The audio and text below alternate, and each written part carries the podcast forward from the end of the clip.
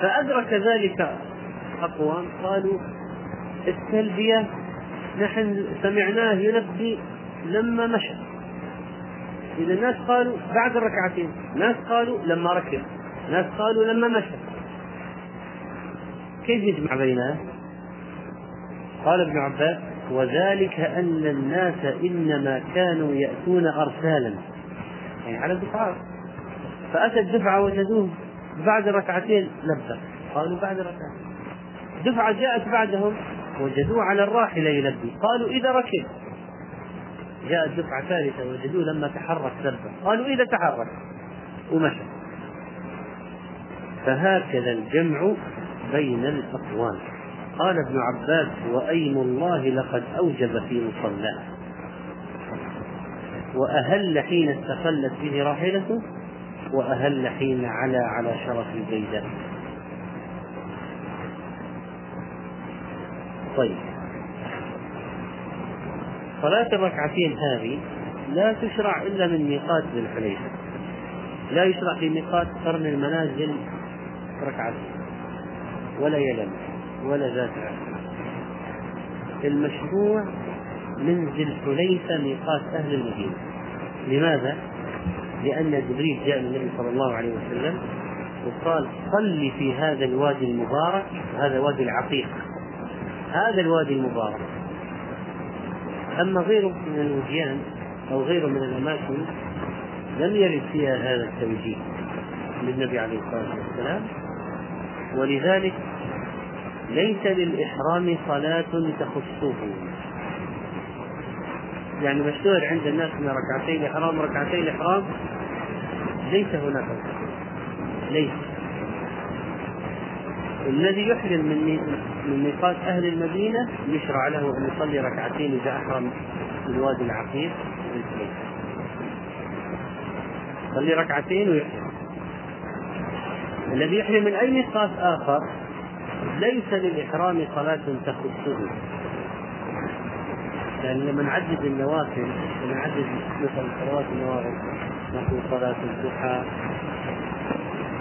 صلاة الاستخارة. صلاة الكسوف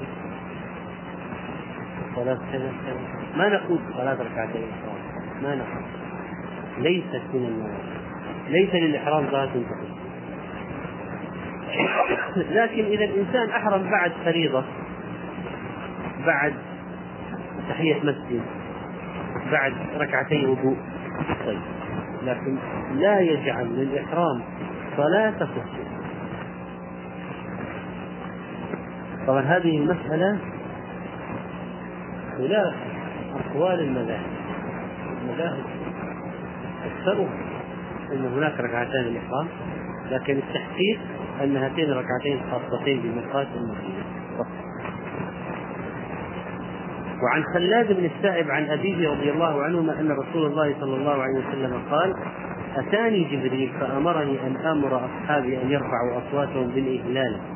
رواه الخمسة وصححه الترمذي بن ومعنى الإهلال رفع الصوت. التصويت يسمى إهلالا.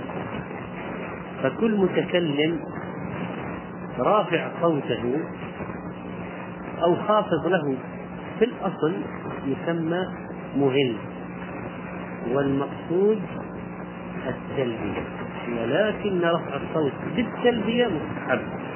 وهذا خاص بالرجال دون النساء. قال أهل المنذر أجمع أهل العلم على أن السنة في المرأة أن لا ترفع صوتها لكن لو ما كان في حولها رجل أجنبي ترفع صوتها التلبية هذه تبدأ من الإحرام وتستمر إلى رمي جمرة العقبة. يعني في عرفة يلبي ومزدلفة يلبي وعمرة التمتع يلبي والقارن المفرد يلبي كل الوقت. هذه تلبية ذهب الجمهور إلى أن سنة لكن عددا من أهل العلم ذهبوا إلى وجودها بل أبو حنيفة قال ركن لا يصح الحج إلا به. والظاهرية. مالك وبعض الشافعية قالوا واجبة إذا ما لبى يذبح الشمس. ودليل وجود قول. ولذلك يحرص الإنسان عليها وهي شعار الحج. وكان الصحابة يلبون حتى تبح أصواتهم. وعن زيد بن ثابت رضي الله عنه أن النبي صلى الله عليه وسلم تجرد لإجلاله واغتسل رواه الترمذي. وهذا الحديث حتى ضعفه بعض أهل العلم لأن في إسناد عبد الله بن يعقوب المدني. وغسل الإحرام ثابت كما في حديث جابر عند مسلم وحديث عائشة عند أحمد بن سناد الحسن ما معنى تجرد لإجلاله؟ يعني خلع المخيط خلع الملابس لكي يلبس ملابس الإحرام. تجرد من المخيط ولبس الإزار والرداء وهو ملابس الرجال في الإحرام واغتسل فهذا يدل على أن غسل الإحرام سنة. إذا لو واحد قال أعطونا الأغسال المستحبة. أعطونا الأغسال المستحبة. نقول من الأغسال المستحبة غسل الإحرام غسل دخول مكة. هناك أغسال مستحبة. غسل الجمعة عند قول عند طائفة من العلماء طائفة أخرى أنه واجب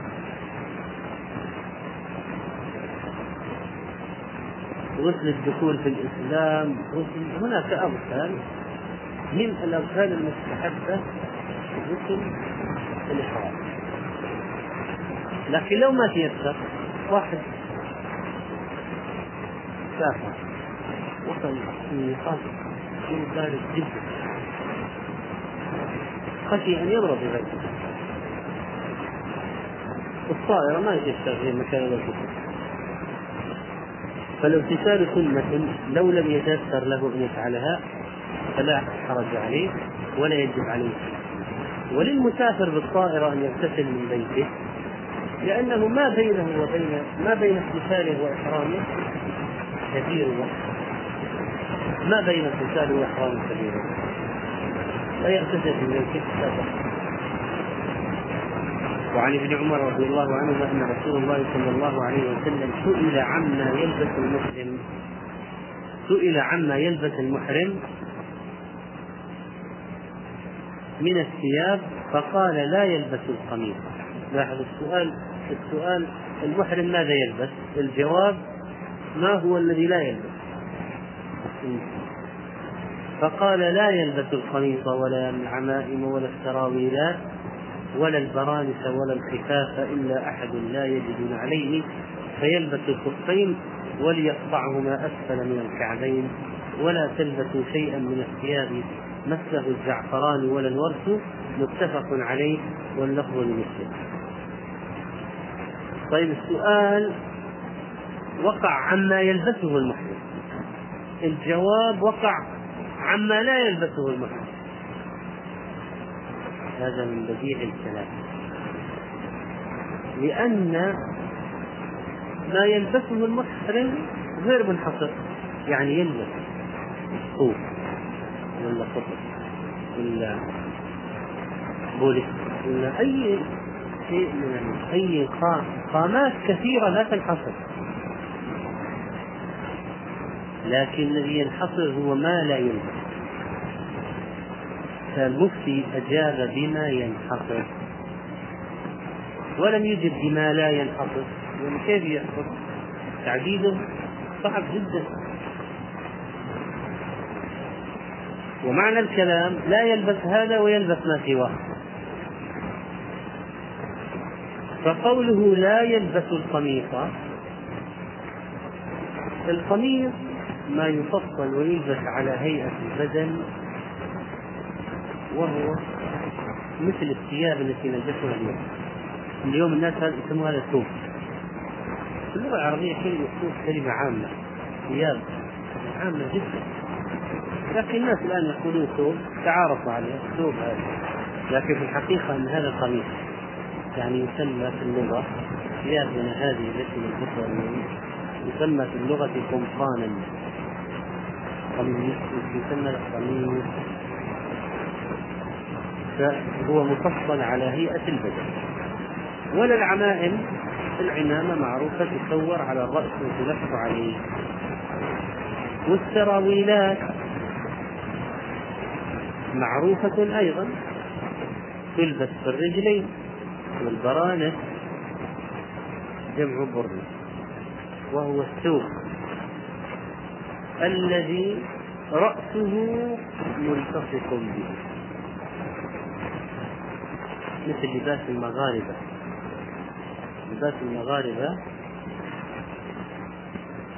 تسمى قرانس لأن غطاء الرأس ملتصق بالثوب يغطي به رأسه إذا أراد. هذا برنس كان يلبسه النساك في صدر الإسلام و يعني هو لباس قديم معروف من قبل الإسلام. والخفاف تكون إلى نصف الساق تقريبا الكف طيب وكذلك الجوارح في حكم الخفاف. ولا يلبس ثوبا مسه الزعفران وكذلك أي طيب من الأطياب والورد نبت أصفر يصبغ به الثياب وله رائحة طيبة وأما الكعبان فهما العظمان الناتئان عند مفصل الساق من القدم. الحديث هذا فيه فائدة الواحد يحسن السؤال وأن المفتي يحسن الجواب ويأتي بما هو مناسب للتعليم والتسليم ويعدل المفتي عن الجواب عما عن السؤال مباشرة إذا كان الجواب آخر أنفع للسائل فالمفتي لا يهتم بجواب السؤال حرفيا بقدر ما يهتم بإفادة السائل وتفهيم السائل والإتيان بما ينفع السائل. الأشياء التي يجتنبها المحرم قليلة. تنحصر الأشياء المباحة كثيرة. لا حد لها طيب الملابس المذكورة في الحديث هل هي للرجال والنساء أو للرجال فقط؟ هي على الرجال فقط أما النساء فإنهن لا يلبسن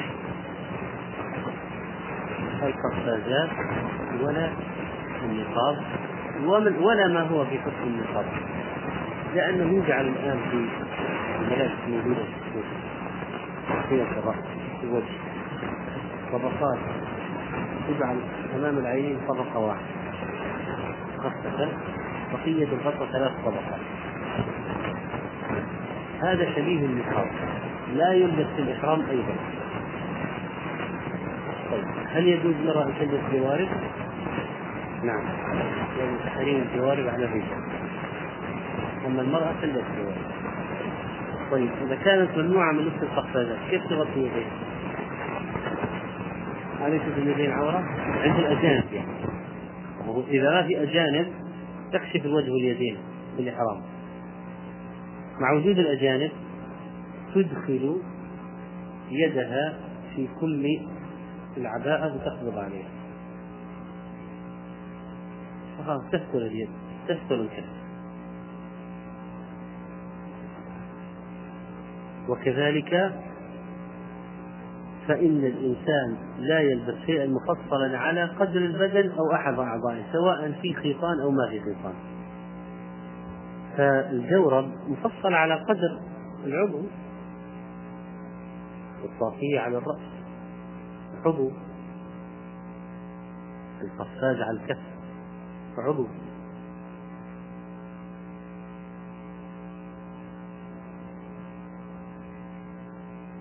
بينما نجد أن هناك حزام أو ساعة في خيطان فليس المقصود بالمخيط ما فيه خيطان وإنما المقصود بالمخيط ما كان مفصلا على الجسم أو أحد أعضاء. فيه خيطان ولا ما فيه خيطان؟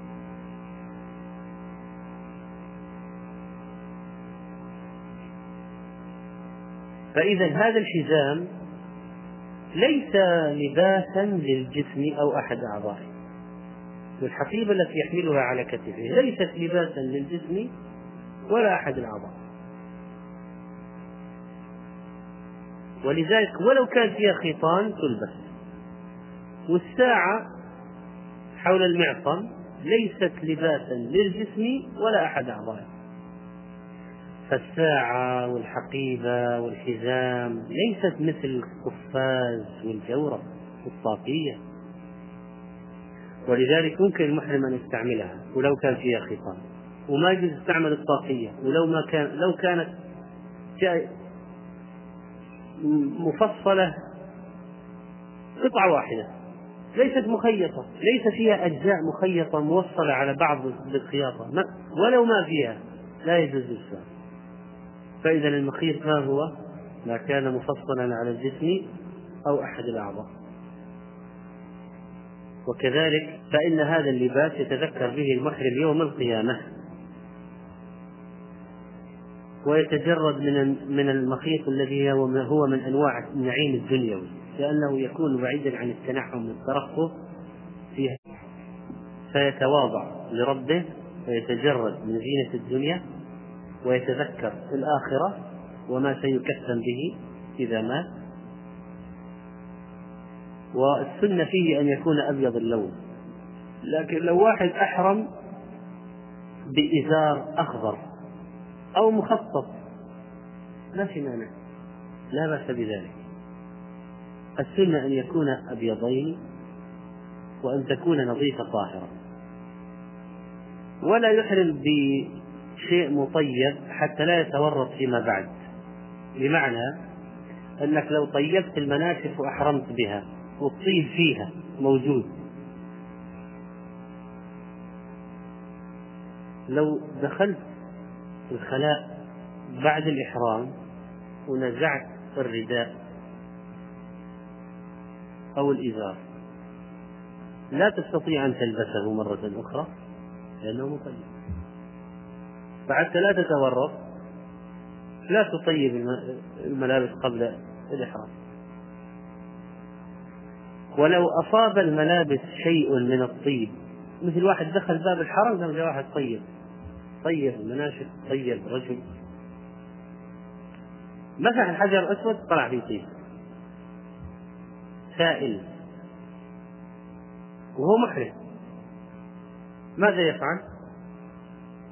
يغسل ما أصاب يغسل الطيب الذي أصاب بدنه وثوبه. يغسل. طيب نقف ها هنا. كل هذا السؤال هناك نساء كبيرات يلبسن القفازات والنقاب في الإحرام بحجة الاختلاط حول الكعبة. طيب هي تغطي وجهها. من قال إنها لا تغطي وجهها؟ تغطي وجهها. عند الاختلاط بالرجال. لكن تسدله على ثوبها اسدالا الغطاء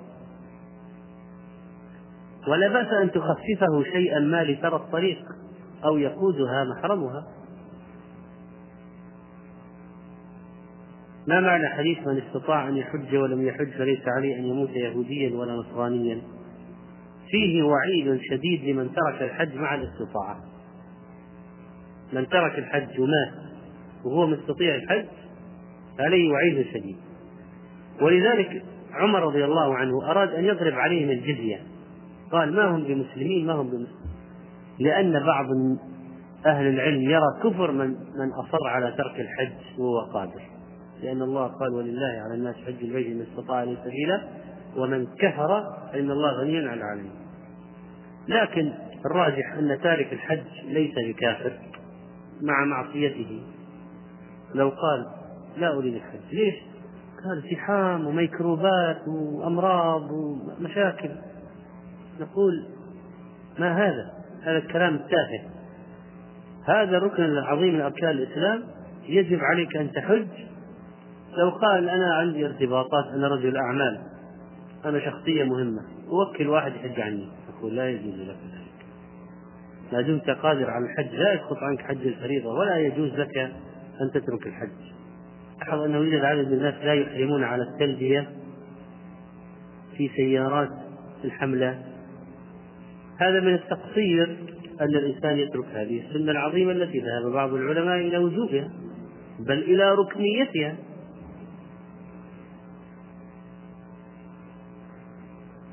لو أن شخصا اختار حمل للحج لأن فيها شخصا معينا هل هذا ينافي الإخلاص؟ لا ما ينافي الإخلاص لأنه يحج لله وليس لهذا الشخص لكن ينظر لماذا اختار هذا الشخص لو قال لعلمه لفضله لأنه رفيق طيب صالح أنا أبغى رفقة صالحة. أو أبغى واحد يعلمني المناسك وهذا طالب علم أو هذا عالم. نقول إذا اختيارك للحملة التي فيها فلان تؤجر عليه. لأنك اخترت الحملة التي فيها فلان لأنه عالم وطالب علم أو أنه رفيق طيب. رفيق في الرحلة ينفعك. الرفقة الطيبة الصالحة أما لو اختار واحد لأجل أن يعني ينشغل بالحديث معه في الأوقات العظيمة أوقات التلبية والأدعية هو مشغول بالكلام مع فلان وهذا إضاعة الوقت فهذا شيء مذموم. هل يشترط في كفارة يمين تكون الأيام متوالية؟ هذا قول عدد من أهل العلم. وفسر ابن مسعود رضي الله عنه الآية أو فسر بعض الصحابة الآية بالثلاث المتوالية. وذهب بعضهم إلى عدم اشتراط التوالي والتوالي أفضل وأحوط. هل يجب في الحج الذهاب في حملة؟ أم يمكن أن يذهب بسيارته الخاصة؟ ما هو شرط. الحملة ليست من شروط الحج ولا من أركان الحج. ولا من واجبات الحج. ولو واحد حج ماشيا حتى بدون سيارة وبدون طيارة وبدون حافلة. فحجه صحيح. لكن الحملات يستفاد منها الناس الذين لم يحجوا لا يعرفون كيفية الحج. الحملات مفيدة أن تعلمهم كيفية الحج. إذا اتقى أصحابها الله يعني أصحاب الحملات اتقوا الله بالحجاج أتوا لهم بما يعلمهم. بمن يعلمهم المناسك ويجيبهم عن أسئلتهم ويذكرهم ويعظهم وجعلوا لهم البرامج المفيدة لأن العامة كثير منهم لا يعرف ماذا يفعل وإذا راح لا يعرف يقضي الوقت في ماذا. وقد يأتي بأخطاء عظيمة. فوجود هذه الأماكن الطيبة لذهاب هؤلاء مفيد لهم من مصلحتهم.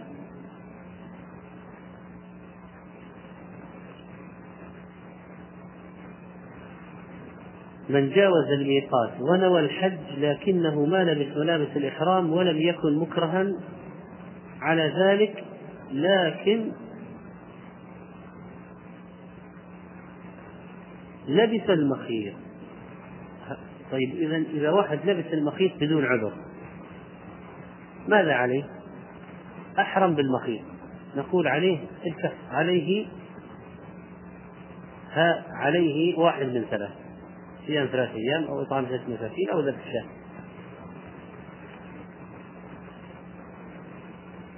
ذهبنا إلى الحج من الدمام بنية الحج ثم كان البرنامج زيارة المدينة ثلاثة أيام ولم نحرم إلا من أبيار علي في ميقات المدينة.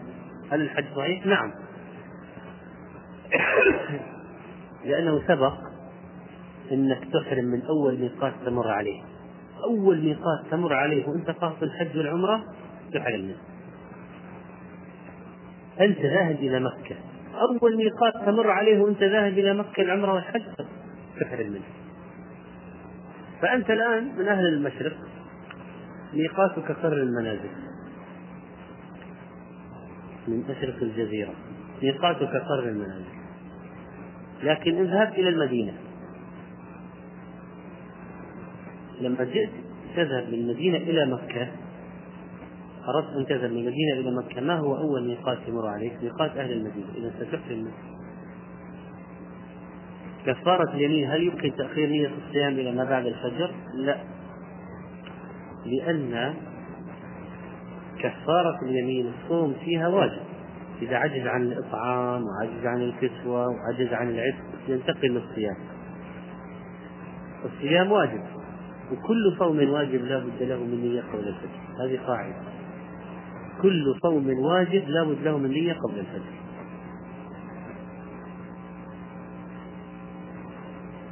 من زار ابنه في مكة ثم أحرم من بيت ابنه بعد عقد النية في مكة إذا كان مريدا للحج والعمرة من خارج لا يجوز أن يحرم من بيت ابنه في مكة. وبيت ابنه ليس بيتا له يعني يعتبر هذا سكنه وهذا محل إقامته. هذا جاي زيارة لولده وبيت الأب في بلد ثاني. إذا لابد أن يحرم من الميقات لكن إذا إذا جاء لزيارة ابنه ثم أراد أن يعتمر ثم نوى أراد أن يستمر فيخرج من مكة ويأتي بعمرة من الحلم من أدنى الحلم. المسافر الذي يقصر ويجمع الصلاة إذا نزل في بلد أقل من أربعة أيام هل يصلي مع الجماعة؟ نعم هذا هو الأفضل وقال بعض العلماء بالوجوب يقول أهل جدة هل يحرمون من بيوتهم؟ نعم من بيوتهم يعني لو واحد من أهل جدة أراد العمرة وخرج من جدة وأحرم في الطريق. بين جدة ومكة أحرم. يلزمه دم لو واحد من أهل جدة ذهب للتنعيم أحرم من التنعيم. يلزمه دم أهل جدة يحرمون من جدة.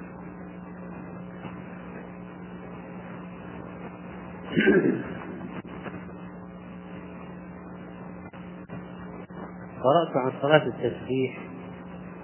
وقيل لي إنها بدعة. فصحها بعض المحدثين صلاة التسبيح من الصلاة المختلف في مشروعيتها فقال بعض العلماء بصحتها وقال بعضهم بأن حديثها منكر شاذ. قالوا ما هذه الصلاة التي تصلى مرة في السنة ومرة في العمر ومرة في الأسبوع ومرة في اليوم؟ هذه وما هذه الصفة العجيبة 25 تسبيحة 25 في القراءة وفي القيام وفي الركوع؟ فاعتبروا هذه الصلاة صلاة غير ثابتة وغير مشروعة. كيف الإسلام ابن تيمية رحمه الله؟ وغيره وذهب بعضهم إلى أنها مشروعة وصحح الحديث. وابن حجر رحمه الله جاء عنه فيها أكثر من قول في حد الحديث هذه التسابيح وحسنها في بعض المواضع. في الحديث على أية حال طالب العلم يعمل بما ترجح لديه والعامي يقلد. فمثلا العامي لو سأل مثلا العالم. قال يا شيخ عبد العزيز بن باز لو كان سأله قال صلت شيخ قال لا تصلي. غير مشروعة غير ثابتة لا يصلي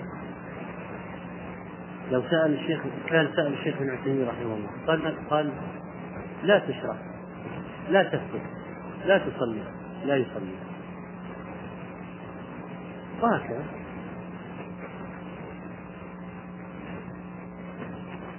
وعند وصولنا إلى منى قال لنا مسؤول الحملة إن الخيام موجودة لمنى امتلأت عن آخرها ولا يوجد خيام إلا في مزدلفة فأقمنا في مزدلفة علما أن الخيام بين منى ومزدلفة متصلة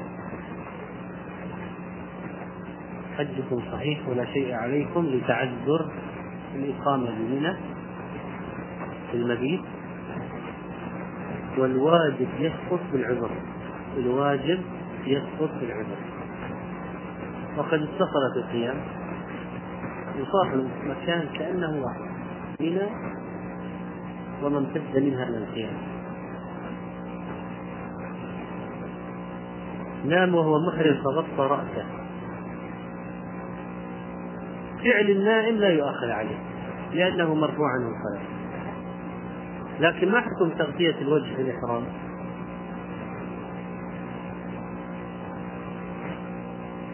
لا يجوز تغطية الوجه المحرم. وحديث الذي مات في الإحرام لا تخمر رأسه في رواية ولا وجهه.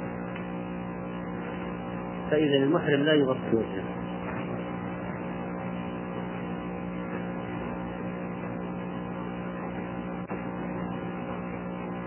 طيب النظارات قلنا خلاص لا تبطلوا ولا أكثر منه نظارات النوم على قدر العين. أيضا لكن أن يغطي وجهه في شرشة لا يغطي محل الوجه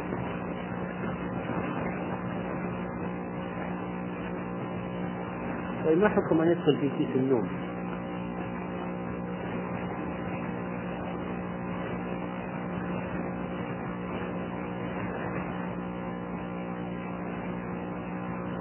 سألت شيخنا الشيخ ابن باز رحمه الله تعالى عن هذا.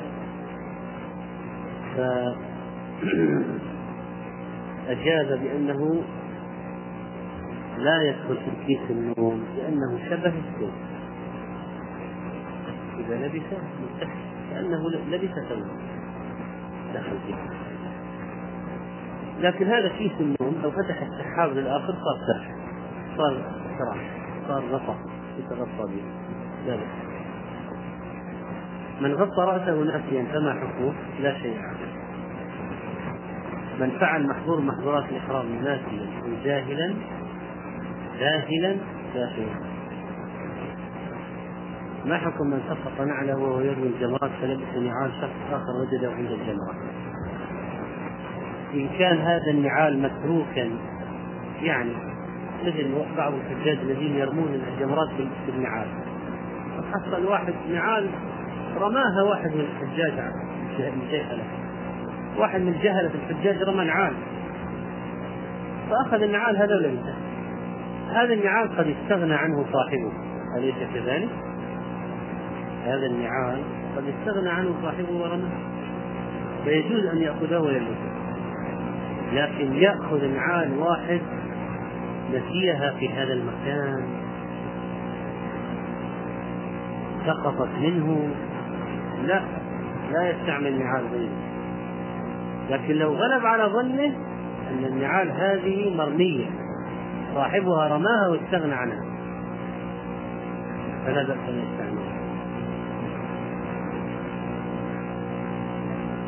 كنت أقوم كفارة اليمين وأتأخر بالنية بعد الفجر أعد أو أفعل ما تشاء كنت الآن إذا كنت قاصرا عليه ديون يصعب تسديدها وأتيحت به فرصة الحج عن طريق أهل الخير.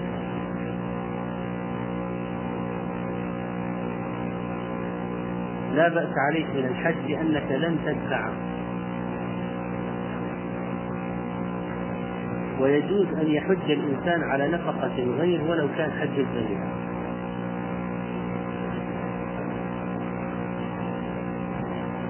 و فزاد الدين الذي يطالب به مقدم على الحج فلو واحد عليه دين يريد الحج وصاحب الدين لا يؤخر ولا يسامح عليه أن يسدد الدين. ولو قال الدين مئة ألف والحج بخمسة آلاف يقول ولو كان سدد جزء من الدين ولو كان قليلا ما دمت مطالبا به ولا طيب لو قال أتيحت لي الحج على نفقة غيري ما أدفع ولا قرش إذا صار إذا صرت الآن لن ما عندك مال تنفقه أصلا ما عندك مال. استضافوا فاذا من هذه الجهة يعني من جهة المال ما عليك شيء لأنك ما أنفقت شيئا لو عندك شيء كان أنفقته في هذا والله تعالى أعلم. الله